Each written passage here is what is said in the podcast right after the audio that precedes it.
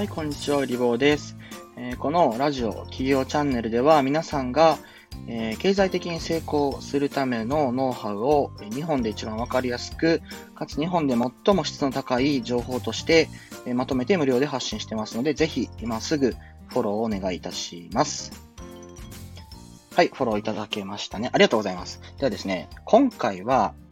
うん、そうですね。何について語りましょう？常にね、このチャンネルは、あの、一発撮りなんですよ。私のね、あの、思考の瞬発力を皆さん知っていただくためにも一発撮りにしているんですけど、まあ、今日はね、そうしましょう。あこうしましょう。あの、あなたが、ね、ビジネスアイデアを、えー思いついたときに、そのビジネスアイデアがいけているのかどうかを事前に調べる方法について解説をします。つまりね、うんと、思いつくんですよ。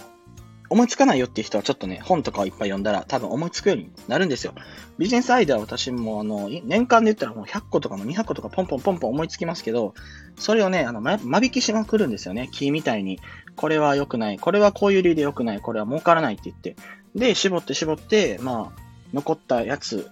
一番儲かりそうなやつを、まあ、5つとか残して、それにお金とか人とか、情報とかまあ入れて、あのね、頑張ってるんですけど、それでもまた、その残した5つのうち、また 4, 4個ぐらい消えて、最後のこの1つとか、まあ、そんなもんですよ、本当に。千密っていう言葉がありますけどね、千に3つっていう、1000個打って3つ当たるかどうかみたいな、まあそんなもんですよ。だから気長にやりましょうってことなんですけど、あの、知っておきたい、知っておいてほしいのが、あビジネスモデル、まあ、自分が考えたビジネスモデルとかビジネスアイデアがいけてなかった場合に、そのまま突き進んでしまったら、あなたは、あの、えっとですね、悲惨な目に遭いますね。非業の死を遂げるってみたいな、そんな感じで、あの、そういう感じなんですよ。まあ、どういうことかっていうと、えっと、その、まあ、要はつまらんビジネスですね。つまらんビジネスでも、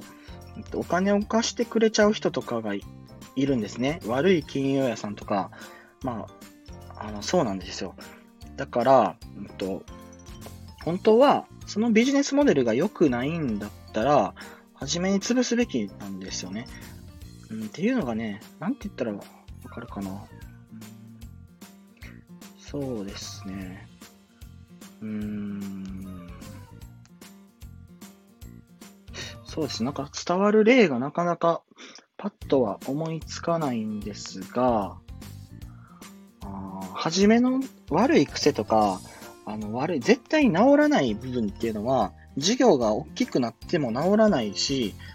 あの、どうしようもないことっていうのはやっぱりあるんですよね。え例えば、その、狙ってた市場があまりにも小さすぎたとかね。で、例えばそれで顧客をずらして、スライドしてね、まあ、ピボットって言うんですけど、あの、スライドして、もっと高単価のお客さんを取りに行くことで、まあ、生き延びるっていうこともできますけど、うん、それできない場合はもうその事業は、あの、どん詰まりになっちゃうんで、ゲームオーバーなんですよ。うん。そうならないためには、そのビジネスアイデアとか、ビジネスモデルがパパッと頭に浮かんだときに、それはいけるのかいけないのかを結局、あの、自分で考えないといけないんですよね。よくなんか壁打ちとか言って、まあ、いろんなその起業家とか、まあ、経営者と話して、それがいけるのかどうかみたいなことも言いますけど、本当はもうそれはもう自分一人でできた方がいいですね。そうじゃないと、あの、やっぱ独り立ちみたいなことができないんで、自分でチェックすべきですね。本題に入ると、じゃあまずどこから見るべきかっていうと、まあそもそも、そもそも論としてあなたが思っているお客さんは地球上に存在するのかってことですね。うん。例えばね、あなたが、えっと、最新の、えっと、機械技術を使って、えー背中を描いてくれるマシンを作るとしますよね。そしたら、背中を描いてくれるマシンが欲しいと思ってる人が地球上にいないと、えーと売れないんですよね。でも背中を描くってなったら、あの、孫描き棒みたいなやつでもいいし、あの、なんか背中かゆい時だけ、あの、無比、無比塗っとくとかね。とか、背中かゆい時だけ、なんかその椅子のゴリゴリした部分に背中を押し付けて、こう、椅子に書かせるみたいなことができるから、あの、背中書いてほしいんだけど、とはいえ、あなたが開発した背中カクカクくん、えー、29,800円を買うほどではないっていう風になったら、これはもう開発しちゃダメなんですよね。みたいなことなんですよ。要は、あなたが思ってるお客さんが何か困っていて、課題を抱えていて、その課題に対して、あなたが提示したお金を払ってでも解決したいのかどうか、そういう人物が、人物あるいは会社が地球上に存在するのか、存在してあなたはそこに、その人たちに直接情報とか届けたりとかして、商品を売り込めるのかっていうことを考えないとダメなんですよ。うん。それが、まず一番大事ですね。だから、例えば、えっ、と、ビジネスモデルとかビジネスアイデア自体はみんな結構ポロポロね、浮かぶんですよ。あの、頭が切れる人みたいな感じの人は。でもそれがいけてるビジネスなのかっていうのはわからない人が多い。私もいろんな人見てきましたし、賢いなと思う人見てきたけど、やっぱりなんか自分のビジネスアイデアってなると可愛いんですよね。子供みたいなもんですから。それを、その弱点を自覚せず、せぬままに大きくしてしまったから、あの、途中でダメになっちゃう人っていうのも結構知ってますし、だからね、自分で自分の子供を作ったけど、その子のその子をね、ダメだっていう風に言って、あの、捨てないといけない時っていうのは来るんですよ。まあそういうもんなんですよ。うん。で、今言ったみたいに、そのお客さんが本当に地球上にいるのかと。まあ、地球にいないと、まあ、ダメですよね。それから、今はいないけどいるいるかもとか、これから生まれるかもっていうのは、それ NG ですね。まあ、NG ではないですけど、あんまりナンセンスで、そのなんか、存在しない層に対して商品売るっていうのがもうそもそもマーケティングとしては良くなくて、っていうのが例えば、そうだな、うん、なんか、なんですかね、これからは AI が人の仕事を奪っていくから、あの AI に、うん、仕事を奪われた人用に何かを作ろうみたいな。まあよくわかんないですけど、なんかそういうのって、まあ別にいいと思いますけど、なんかデータとしてそういう人がいるっていう証拠もなければ、それがどういう、どのぐらいの購買力、つまりどのぐらいの年収でいくらぐらいの商品とかを買って何を食べてる人かみたいな、そういうデータもないんで、あんまり良くないですよね。だからふわっとしてますよね。そうじゃなくて、今すでに地球上に存在する、特にあなたが日本人で日本に居住してるんだったら、日本内、日本国内でビジネスやると思いますから、日本国内でデータが取れるようなあのお客さんを絞った方がいいですよね。例えば、あなたがそうですね、えっと、福岡県に住んでるんだったら、福岡県の中で、えっと、65歳以上で一人暮らししている、えー、高齢者女性に、あのー、何ですか？まあ、なんか、なんかそういう商品をね、売るとか、なんか、レンタル孫、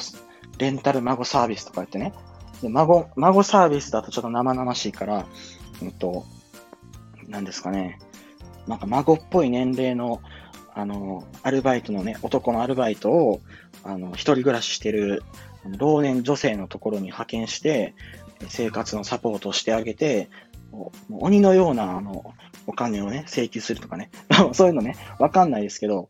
とか、まあそうですね。あまあなんかそういうことですよね。まあこれはまあ B2B のビジネスがいいって言ったのに、まあ B2C の例に出ちゃいましたけど、なんか本当にそういう、すでに顕在化したニーズっていうか、本当に現実として、あの、誰かが本当に困ってる課題を解決しないと、それは商売にならないんですよ。うん。私から言わせてもらったら、なんかよくベンチャー系のなんか、キラキラした会社が言ってるような、なんか AI 技術で人が活躍する時代を作るだとか、あの、なんか、何ですか？なんか、なんか中南米のなんか格差を解決するですか？なんかよくわかんないですけど、とかなんか、人が何々で活躍できて、なんか、